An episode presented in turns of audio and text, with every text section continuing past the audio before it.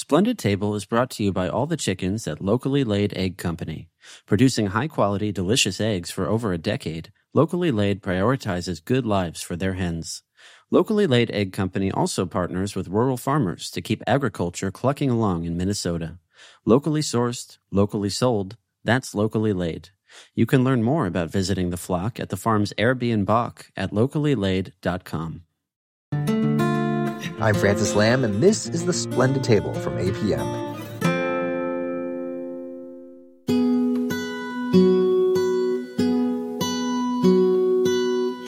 You know, we romanticize food a lot. We reminisce about meals we've had like they're major milestones, and some of us make how much we like to eat like our whole personality. But when you're just living your life, sometimes food is a huge deal and it needs to be, and sometimes it's no big deal, and sometimes that's what it needs to be.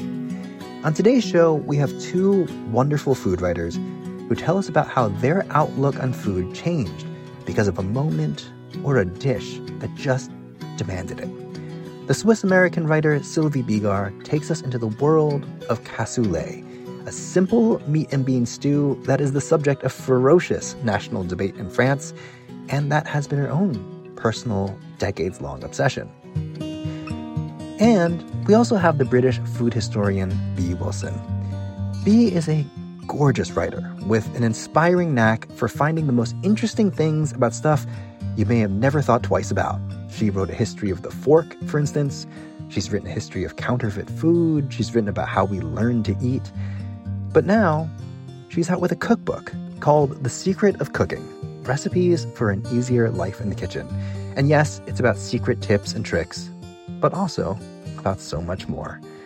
Hi, Bee. Thank you for joining us. Hi, Francis. It's a joy to talk to you. The same, the same. So I'm so excited about your book. You have, you know, long been a food writer, a food historian, really. You've written many books, but never actually a cookbook. And you know, I was so excited to see how you'd approach it. And sure enough, in classic Bee Wilson style, it starts by quoting a recipe from the 1500s.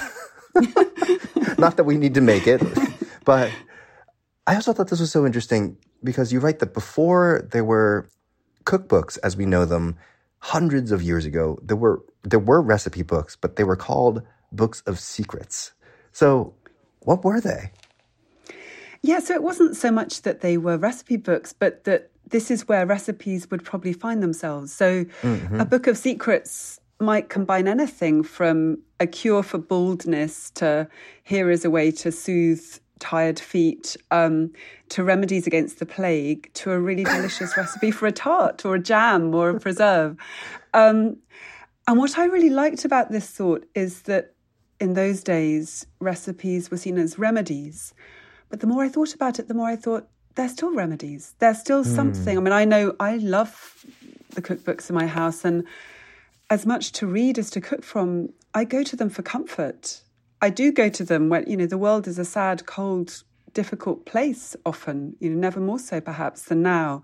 Mm. And a recipe, it gives you a sense of a happy ending. So I kind of love this thought that that people had always thought that recipes were sort of something that you would take and feel better, mm-hmm. almost medicinal but yeah. that it's a kind of emotional thing, and it's an emotional thing from the beginning.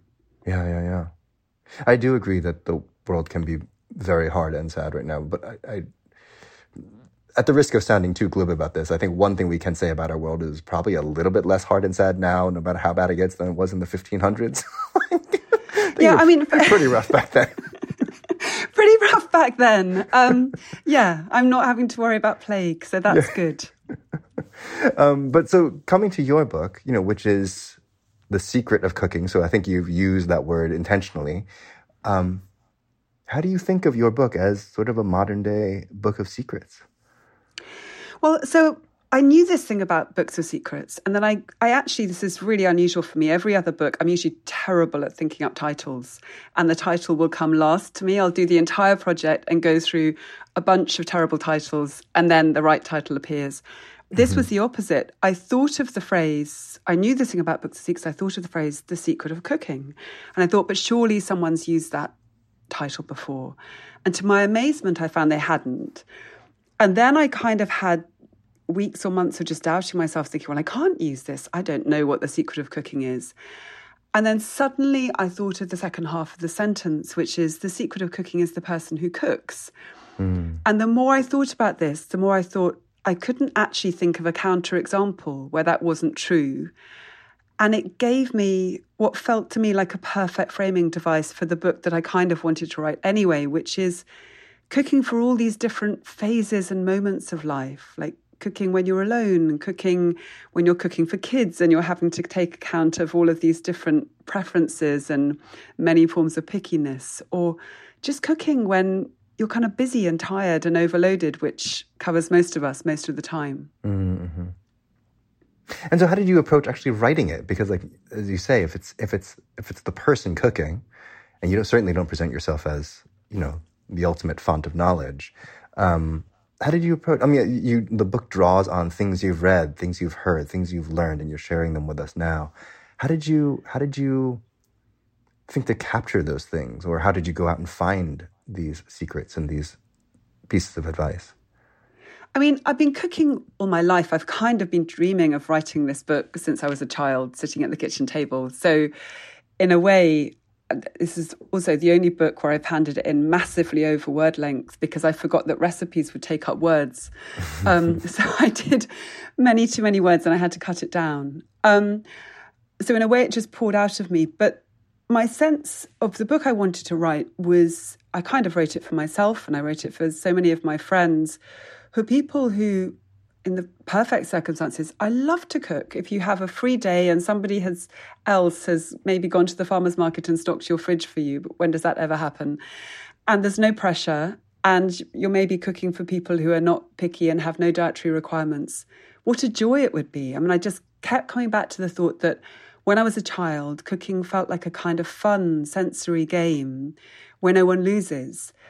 Mm. And yet, in the hurly burly of modern life, and I find this more the older I get, um, it so often doesn't feel like a joy. It feels like yet another thing on the to do list and something we kind of berate ourselves for and we feel like we come up short.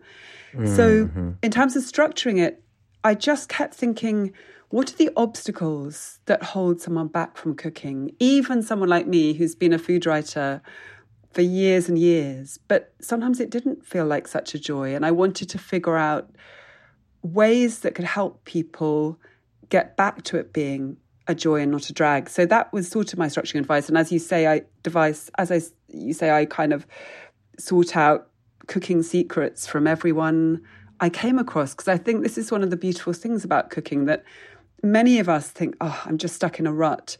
But one person's rut can be somebody else's inspiring new idea. Mm, yeah, I love that idea there's a reason why you keep going back to it over and over again. maybe you're yeah, tired of it, exactly. but I'm not. Yeah, right. Yeah. Um, so the book is structured, you know, it's chock full of recipes, as you say, but it, you know, I love that it isn't structured in the typical way, like appetizers, mains, desserts, or whatever. Um, but rather into these chapters that are all about sort of areas of advice. Um, there's one called Finding the Missing Element, which is, you know, as in when people say, like, oh, this dish is missing something. And so they'll, you know, that whole chapter is sort of a conversation about well, what, how do you find what is missing? What sort of seasoning or whatever? Um, and there's another one, you know, about falling in love with your tools. And this is great because this all sounds very sort of, can sound very high level and abstract, but you basically have an entire chapter devoted to how passionate you are about your box grater. Yes. it is very, it is very real and it is very down to earth. It, it's maybe a bit niche, but um, I really do love my box grater. I mean, actually, it's a subsection of the chapter you just mentioned, which is called something like use the tools you have and get the tools you need. Mm-hmm. Yeah, yeah. And my thought there was that I increasingly feel you should mistrust anyone who says you can't be a great cook if you don't have a bunch of expensive gadgets. Because if you look at the great traditional cooks around the world, whether it's India, China, France, anywhere, they didn't have a load of tools. They kind of got by with some kind of great cutting device, a board, a few grinding tools, maybe a few versions of sieves or colanders and a few pots. Mm-hmm. And they made the most extraordinary food. And I'm not saying that once we have electricity in our kitchens, we should go back. I also am totally in favor of embracing the food processor and the handheld blender and all of those things, because if you can save time and save labor, why not? And I'm devoted to all sorts of electric devices in my kitchen. But the box grater, I just suddenly thought there are all of these neglected utensils which are so great and we just take them for granted. And the box grater, when you just stop and look at it with fresh eyes, it's like a miracle machine. Um, it does the work of a hundred small knives all at once, and it does it without any electricity. And it is incredibly affordable to buy. And if you don't even want to buy one new, you can probably pick one up in a yard sale. Sure. And I love it. And it's just that sense as well that all my favorite kitchen utensils have that it's like an old friend. When you kind of pick it up out of your drawer, it just feels like, oh, yes, here you are again. And you're kind of holding on to it in the same way that you hold on to a wooden spoon. I love my box grater. So, yeah, I wrote, as you say, it's maybe overkill, but I just suddenly thought, what are all the great things I make with it? And I make zucchini fritters. And that's a recipe I was really pleased and proud with because I also figured out, I'm sure it's not original to me, but it was new to me when I thought of it, that instead of frying them, you could make them in the oven and they come mm. out just as crispy and delicious, but you're not kind of standing there watching as some of them burn and some of them come out undercooked. Um, yeah, or grated tomato and butter pasta sauces is another of my favorite things. Yeah, talk about that. The grating tomato, I think, is it may be new to people because that is something that um, I know. You know, wonderful professional cooks who are absolutely devoted to grating tomatoes. Not everyone does that. So tell us about grating tomatoes. Yeah, it, I think it's becoming a thing because I noticed in the latest Ottolenghi book, they were writing about grating tomato too. So, mm-hmm. but it, in a sense, I mean, I say this in the book, it's ridiculous to say it's some new hip viral internet sensation because obviously grandmothers have been doing this for decades, but it was new to me. I only latched onto it a couple of years ago and a lot of people when I mention it to them say, but surely tomato is too soft to grate um, you kind of associate grating vegetables with those hard root vegetables, which goes so neatly into strands. But actually, the fact that the tomato is soft is what's so beautiful about grating it because you grate it, and slowly what happens is that the um, flesh goes through and becomes this beautiful silky pulp. And meanwhile, the skin just kind of remains in your hand, and you can save it for making stock or anything you like, or just compost it if you don't have time to make stock. Um, and you have the makings of an instant, or near instant, absolutely delicious pasta sauce if you just add a lot of garlic, which you can then grate on the fine side of the box grater, butter. I add a pinch of chili flakes, salt, basil at the end, optional. Obviously, you could add any herb you like. Mm-hmm. So good. And if you don't even have to make the pasta sauce, I mean, you could just stop with the beautiful pulp and make it into a kind of Spanish pan con tomate have it on toast with mm. a bit of mm. Garlic rubbed on, which is so good. Oh, I love that. Yeah, just season that tomato pulp, olive oil, salt. Mm, lots of olive And then oil. if you take the garlic, yeah, you take the garlic and, and rub it on the crags, of the, mm. which was, you know, something I've known about for ever. I've read about that forever. And it just seems so goofy, you know, not having done it myself. The first time, before I ever did it, I was like, you take, you literally take a clove of garlic and you rub it on bread. Like that doesn't, like, what's that going to do? But actually, when you do it, it's magical. It's amazing, isn't it? That's another of those simple things. Yeah, I remember that one thinking, hang on, how is the flavor even going to transmit itself? And it totally does. It's yeah. just, it's deep, isn't it? And I think there's something about the heat of the toast that just somehow must very mildly activate those volatile aromas in the garlic. That's Bee Wilson, author of The Secret of Cooking. More with her in a minute, and then it's Sylvie Bigar, author of Cassoulet Confessions. I'm Francis Lam, and this is The Splendid Table from APM.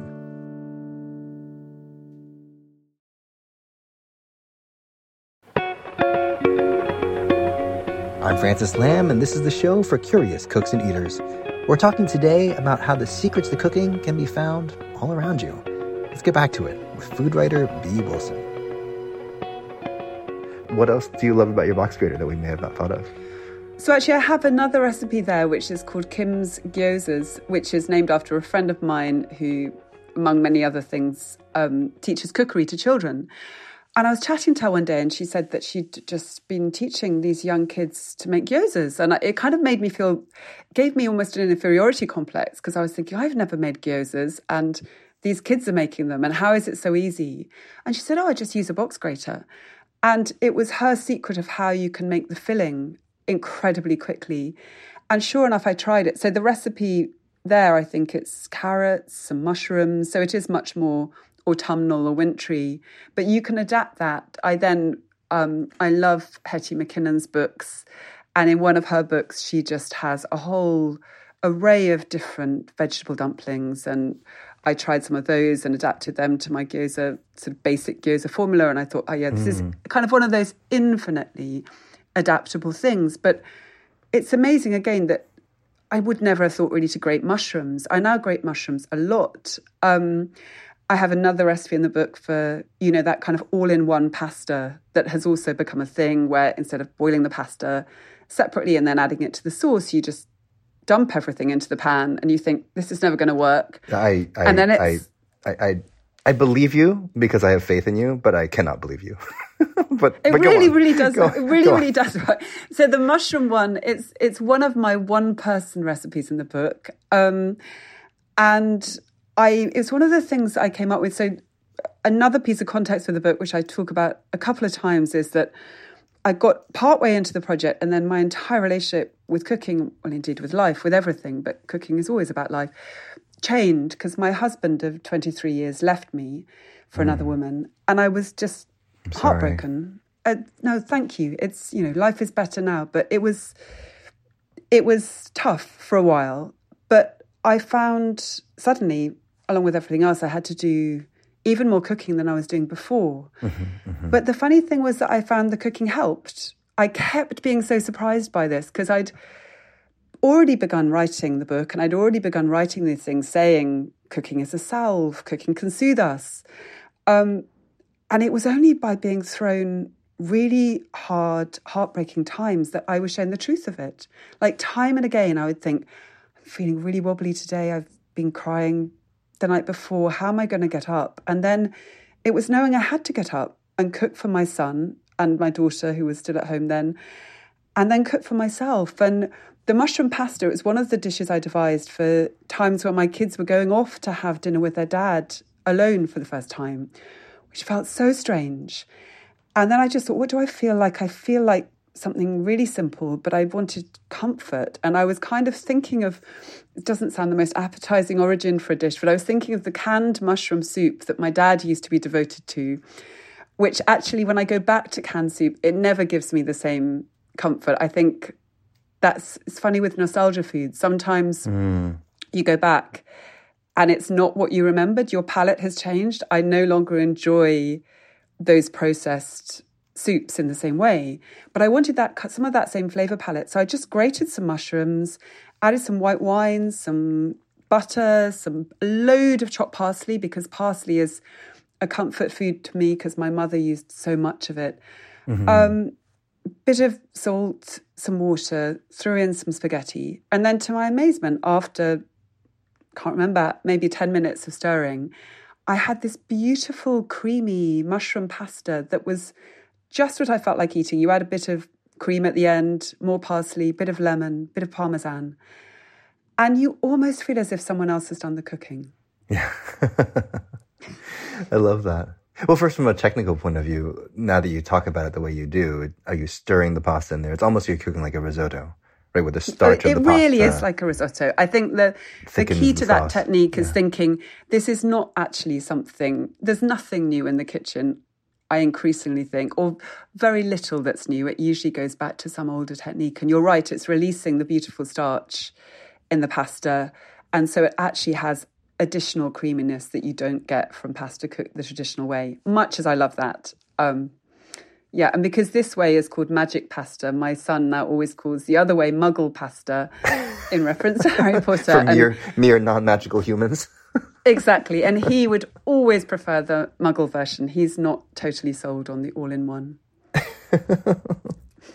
but I have to say, I mean, again, I'm sorry about, you know, what happened in your life while you're writing this book. But when you come back to the idea of cooking as a remedy, you know, truly this sounds like a remedy. You know, this idea not just of the delicious food that you can make for yourself in this quicker way, but also this notion that like, oh, you you can take control in a small way of your life again. If if you are finding yourself in a place where things are feeling unmoored or, or and, and you're hungry, you have to respond to your hunger, right? You have to respond to your physical hunger. And for you to be able to quickly go and do something quickly without fuss and because you have these ideas, you have these secrets that have been shared with you. Um, it's all those things, yeah. I com- absolutely, and it, it reminded me of my own competence, which was something I started to doubt in my sad state. You can start to think you you can feel worthless, and then somehow it's hard to feel quite so worthless when you've actually made something good to eat. Like the fruits of your labor are there right in front of you, and then when you get to eat them, you're also nourishing yourself. So, one of the chapters I most enjoyed writing, there's one called um, Be Your Own Guest, which is all about cooking alone. And I suddenly realized it's just such a neglected topic. And I know there have been some great books on solo cooking. But overall, if you look at cookbooks, there's just this default phrase serves 4 mm-hmm. And suddenly, when you're cooking alone, you think, this is really tactless because I don't want four portions of something. Like, it's all very well saying, cook once, eat twice. I think that's great. Like you don't want to be cooking necessarily every single meal, even if you mm-hmm. love to mm-hmm. cook. But cook once, eat four times. It's kind of you get a bit sick of it after the third time. So, but I. But, but, that doesn't mean don't treat yourself. It doesn't mean don't treat yourself. And I think um, so often I spoke to so many people um, during the pandemic who said they were sociable cooks and they saw cooking as love and once they weren't able to cook for their friends, they just felt they couldn't enjoy it as much. Mm-hmm. And it, I completely relate to that attitude and I see the generosity in it. But I also think, can't we save some of that love and generosity for ourselves? And what better way to do it than through food? Yeah. As I always tell my daughter, you have to love yourself first. And she, yes. she, she says it back to me all the time. Does she? That's beautiful. You have, to, you have to love yourself first. Yeah. Well, thank you so much for this, Bee. It has been such a joy talking with you. Thank you, Francis. Bee Wilson is the author of The Secret of Cooking Recipes for an Easier Life in the Kitchen. And don't forget a box grater for your holiday gift list. You can find her recipe for that mushroom pasta we talked about, her magic pasta with mushrooms, garlic, and cream at splendidtable.org.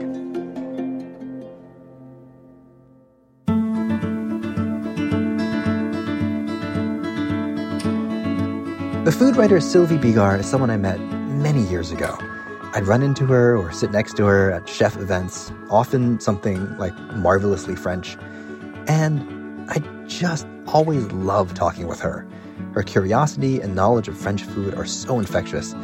And I wasn't surprised at all when I learned that she was tapped by Daniel Boulud, arguably the greatest French chef in America, to write his magnum opus cookbook. But all the while, for over 10 years, she'd been quietly working on her own book. A slender but gorgeous and meaningful little thing about a single dish, cassoulet. It's a single dish, but with many lives and apparently the power to change lives. So, hey, Sylvie, it's great to see you. Hi, Francis. Thank you so much for having me. I'm thrilled. Oh, we're thrilled too. So, I can't wait to talk to you about cassoulet. I'm just going to dive right into it. Let's and on the surface, this should be an easy question, but I'm guessing that it's actually not easy to answer this question, even a simple one, but let's try. What is cassoulet? How would you define it or describe it? Well, cassoulet is, in fact, a French bean and meat stew. Uh, actually, Julia Child said uh, cassoulet is baked bean with a French accent. That's how she described it, and I love that. What goes in it? So the most important part, I believe, of cassoulet is the bean and which okay. bean.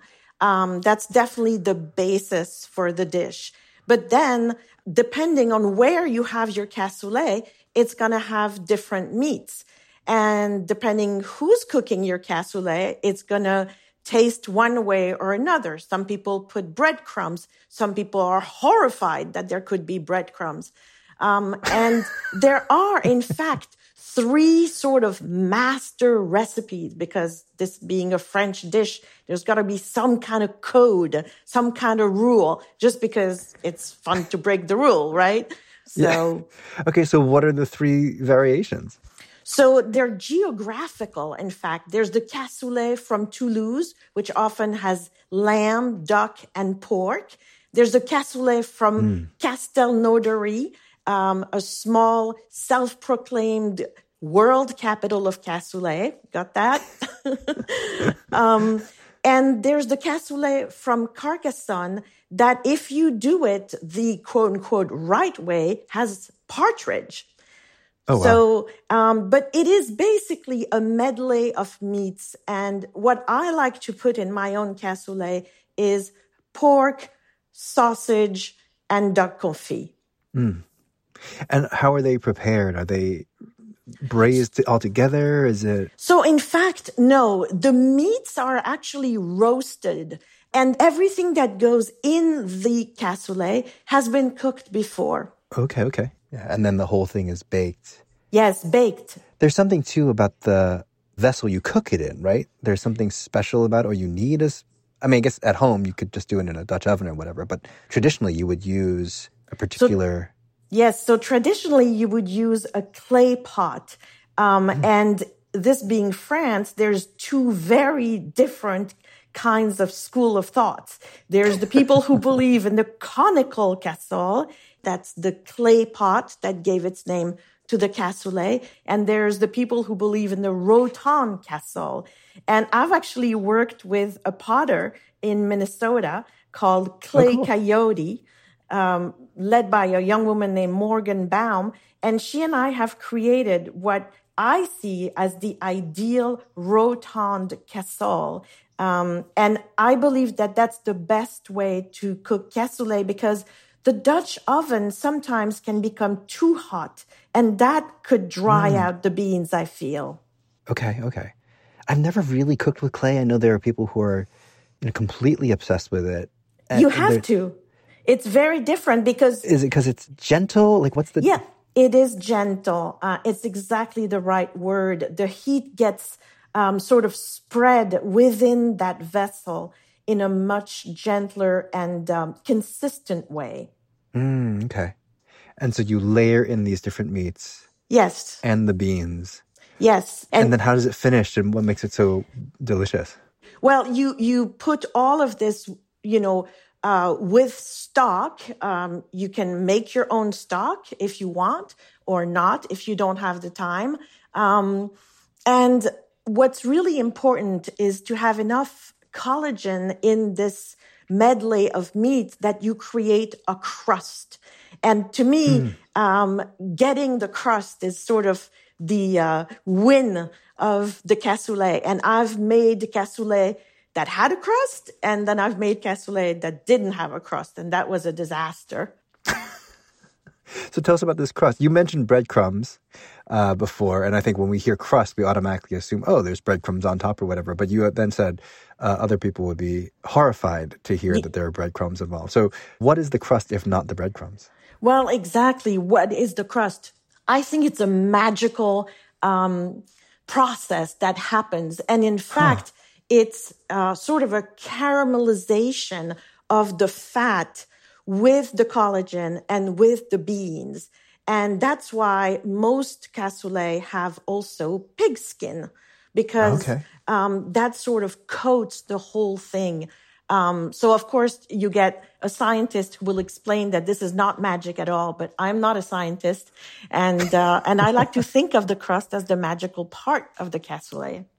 And so the idea is you bake it and as it bakes, there's, there's some kind of reduction or something on top of the stew that eventually solidifies? Yes, yes, absolutely. And there's also the tradition of breaking the crust. So you open the oven, you take out your cassoulet, you break the crust, you push it down, and then you put it back in the oven.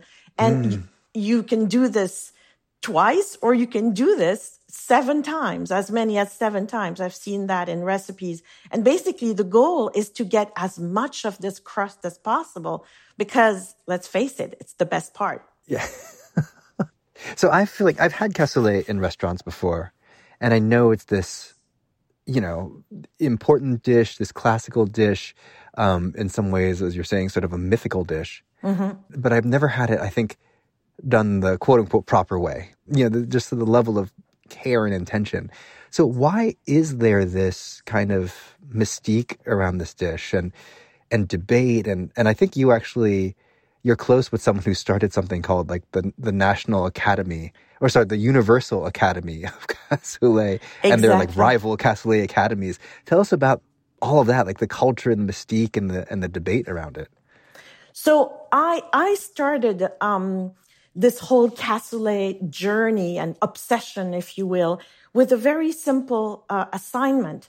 I was supposed to go to France. I was living in New York, but I'm originally from Switzerland, and French is my first language. Mm-hmm. Um, and I was called to uh, write a story about the history of cassoulet. This was a long time ago, 2008. And I thought it'd be a simple story.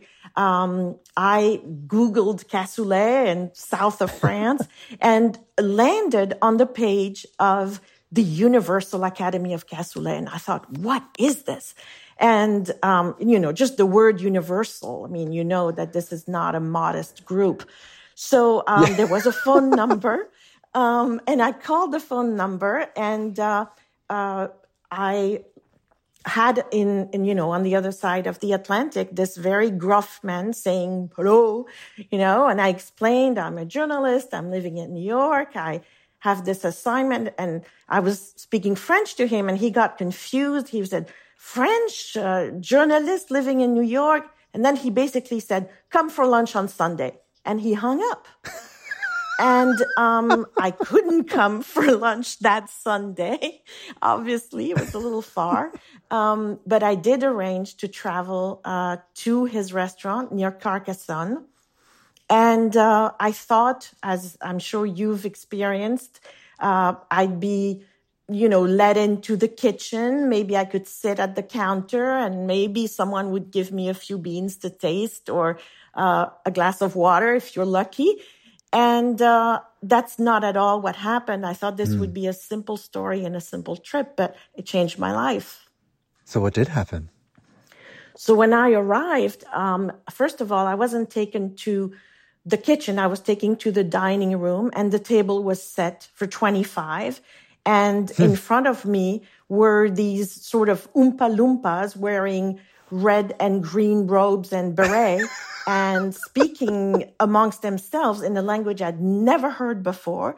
That was not German, that was not Italian, that was not Spanish. Turns out it was Occitan. And it was ah, almost yeah, yeah. like I had sort of uh, arrived in a secret society, which was, you know, sort of what it was. Uh-huh. And um, and then they started singing, still in Occitan, and uh, doors to the kitchen opened and this parade uh, arrived in the dining room and they were carrying a stretcher uh, covered with red and gold satin.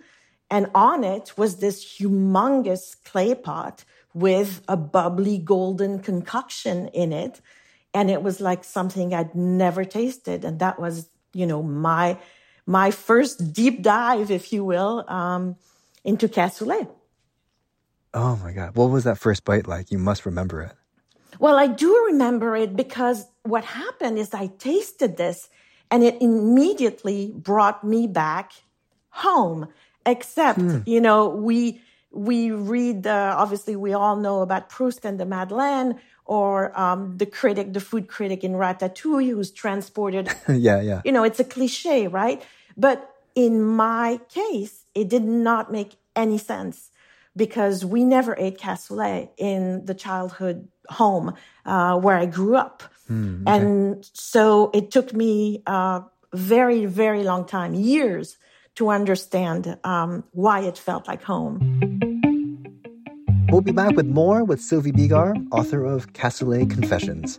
I'm Francis Lam, and this is The Splendid Table from APM.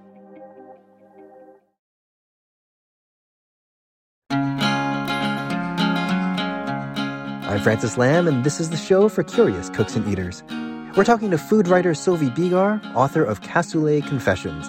And before the break, she was telling us about a dinner event where she experienced that classic French dish, and that changed her life. Let's get back to it with her. So tell me about the rest of the table, the 24 other people, the robes, the, I mean, it sounds very ritualistic. Do, do you know what that story is? Well, I think that the reason why um, the chef, who in my book is named Eric Garcia, um, he co-founded this Universal Academy of Cassoulet. But the reason behind this was more than to, in, in his words, save this dish. Um, it was because he felt that this dish basically represented the land, represented his region. Every ingredient in cassoulet comes from the region. And mm. there are several tales about, you know, how cassoulet originated. Um, but for him and for the people at the table, what mattered is that, you know, there would be still the authentic three day cassoulet, even though you can also, and I'm sure you know this, buy cassoulet in a can. Um, and, and if, you know, or in a jar. And some of them are not that bad, honestly. Um, but they were horrified by sort of the, the marketing that had grown around this dish. And they wanted to counter that and make sure that for people who were looking for authentic taste, you know, we can debate what that means really, but um, there would be restaurants and uh, places that would be vetted by this academy. And and that's that's how this whole thing started. Hmm. okay so of these different origin stories which is the one that feels most persuasive to you? Well honestly i feel that all all three are persuasive. Um, i like the cassoulet from toulouse because i love lamb and i love braised lamb so that's delicious um, I, I only tried the partridge in uh, in the Carcassonne version once, but I thought that was delicious. That was you know gamey and interesting. Um, yeah. And then in Castelnaudary, it's just the pork and uh, a Toulouse sausage, and uh, and also duck confit. So it it sort of depends, you know, what you like. And since this whole obsession started, people have asked me, so what do you do if you don't eat pork, right? So I tried and, and made a cassoulet with veal shank instead of pork. Okay. And, and that was delicious as well. Okay. So, well, this is an interesting thing, right? Because we're talking about a dish that has so many components. Mm-hmm. You know, obviously there's debate as to which is the official one, which is, or, or which is the original one, I guess not official. Mm-hmm. Um, and since those already vary, but then there's like a line that you kind of can't cross when you're evolving it in your own kitchen, right? So is there a sense of what that line is? Like what's the acceptable boundary of, of innovation? You know, if, if you go back to your friends at I the love- table and you said, well, I made it with veal shank, are they going to be like, okay, it's been nice knowing you. probably so. Probably so. But you know what my personal line is?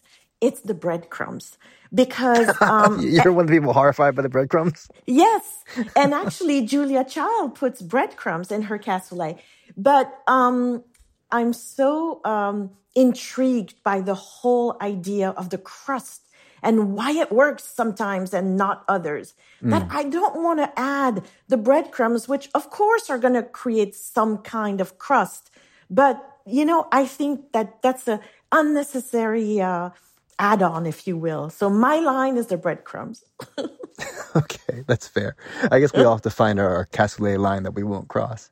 Yes. But so I can only imagine that was a very intense and powerful moment, and it really helps that you know the dish sounds like it was just incredibly delicious. Yes.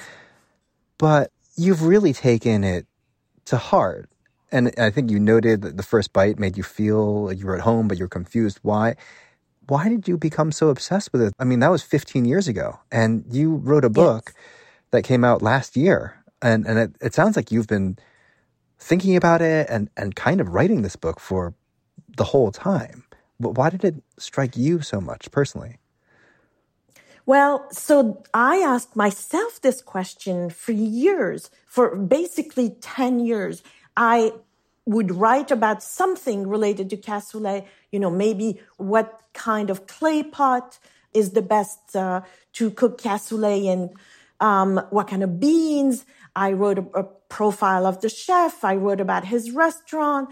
I wrote about the academy. And every time uh, I would think, okay, now I can move on and do something else.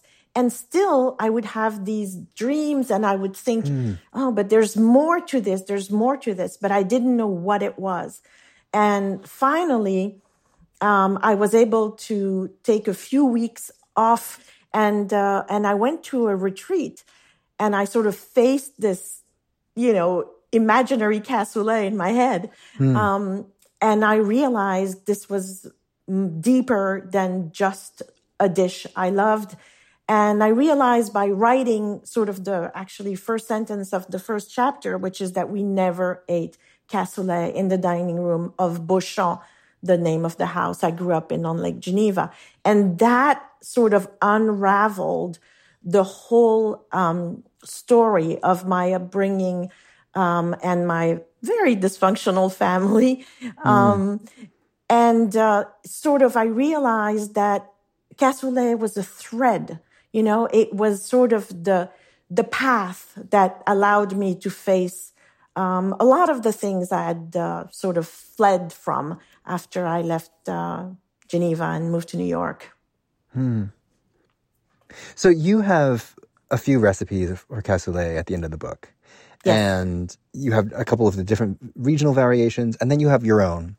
And you yes. actually have two of your own. One is a full three day process, and then one's condensed. I think you, you, you can start it that morning and have it for dinner that night.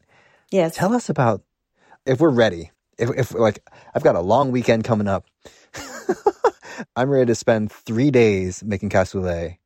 Walk us through that. Well, I mean, I would say start with the cassoulet that I call gateway cassoulet, but um, okay. With, you know, which you can start in the morning and eat in the evening. But if you want to start with the three day one, um, I mean, basically, the first day you cook the beans, you make the stock, um, and you cook the beans, you know, and then you roast the meats. Um, and what's really important in my version of cassoulet is that it, I put in a blender onion, garlic, and a little bit of water, and I puree this. And then we're going to mm, put this in the cassoulet. And then mm-hmm. you, you know, you put all of these uh, meats and uh, the beans and the stock in the oven, and you cook it, you know, for for a while um, and hopefully you'll see the crust happen. And then uh, you take the cassoulet out of the oven and you let it cool and you put it in the refrigerator. Um, hmm. And then the next day you bake it again. And uh, I'm actually looking at the recipe, and my recipe has only two days, not three. It's uh, it's slacker. actually yeah. yeah, exactly. exactly. It's Eric Garcia's who who who takes three days. Um, you know, my cassoulet master, as I like to say. Um, but um, I would I would start with the gateway cassoulet because I think I think a lot of people are sort of intimidated by the idea of spending three days making making a dish. So, what speeds up the the process to give you a one day? Well, um, you don't soak the beans in the gateway cassoulet uh, while um, Eric mm-hmm. Garcia soaks them overnight, and you don't make your own um, stock, which which is fine. You know, there's perfectly good stocks out there, and I think that works just fine. And then also, you don't put obviously the stew in the refrigerator. Um, you just you know, cook it through and then serve it that evening. But a lot of uh, braise and a lot of stews are actually better the next day. I'm yeah. sure you agree with me. So that's where the second day, you know, comes in for my recipe. Yeah. But you've talked about the crust. Yes. Have you figured out what I know? I know you. It's it's it, to you. It seems a little magical. You said, so yes. maybe there's no. Uh, well, if you do this, you're going to get the crust. If you do this, you won't. But do you have a sense like what what gives you that crust? Um, I think it's a mixture of collagen, fat, and the skin of the beans. But if mm. you hmm. say that, I mean, it doesn't sound that good, right? And so I it's a little less romantic. Yeah. I know. I know. So, I mean, I used to say, well, you know, maybe it depends on the prayer or something like that. I want to believe that it's mythical and magical. Okay. Okay. Well, you know, it's interesting. I remember uh, when I was in culinary school, I remember uh, one of the exams I had to take, like one of the actual cooking exams. Mm-hmm. Uh, I, I, had to do like a like three dishes or something like that, and one of them was a soup, and you have to do it to a time. And and so basically, I finished making the soup. Uh, I think it was like a cream of mushroom soup or something like that, and I wanted to keep it hot. And so I, you know, I, I plated it and then I kept it in the oven. Mm-hmm. Um, you know, just to keep it warm while I finished the rest of the dishes. And uh, I scored very well on my exam. Thank you very much. Except I got docked points because when I served the soup, there was a skin on the soup. And, uh, you know, I'm sure we've all seen it. Yes. And it was because the soup was cooked and then you put it in the oven. And as the soup, you know, sat in the warm oven, there's something about the very top of the soup that forms a skin. Yes. And I think I, I think I looked it up once because I was so like curious uh, why a that was bad. You know, like hey, I you know well it's bad because it's a different texture. It's not like the smooth, beautiful puree like everything else. But I wonder why it happened, and it was something like um, it's almost like when you make uh, tofu skin. Yes. Uh, yuba, uh, as they call it in Japanese. It's you're all, you're sort of doing a purpose, which is like a liquid that has a lot of protein in it if it's cooked very slowly, basically the very top of it dries out a little bit, like the evaporation happens in the very top. And then the proteins kind of stick together. Right. And then it creates, you know, a skin. Yep. And you could like you know, if you were my culinary school instructor, you'd be like, no, you have to lift it out because it's an impurity. Or if you're making yuba, you slowly lift it out and you let it dry and it's a beautiful food in its own.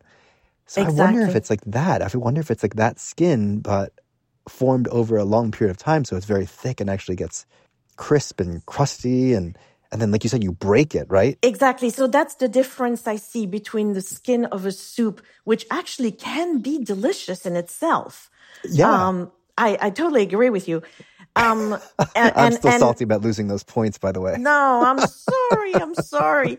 Um, but you know, it makes me think of what happens when you cook milk, right? When you yeah, heat up exactly. milk. Yes, yeah, yeah. Um, the difference between the skin and the crust is what you just said before, which is the caramelized, right? Because mm-hmm. I don't think mm-hmm. the skin of your soup was caramelized. Right, right, it was right, just right, right. It was just dried just the right amount. He just didn't know what he was talking about. Yeah.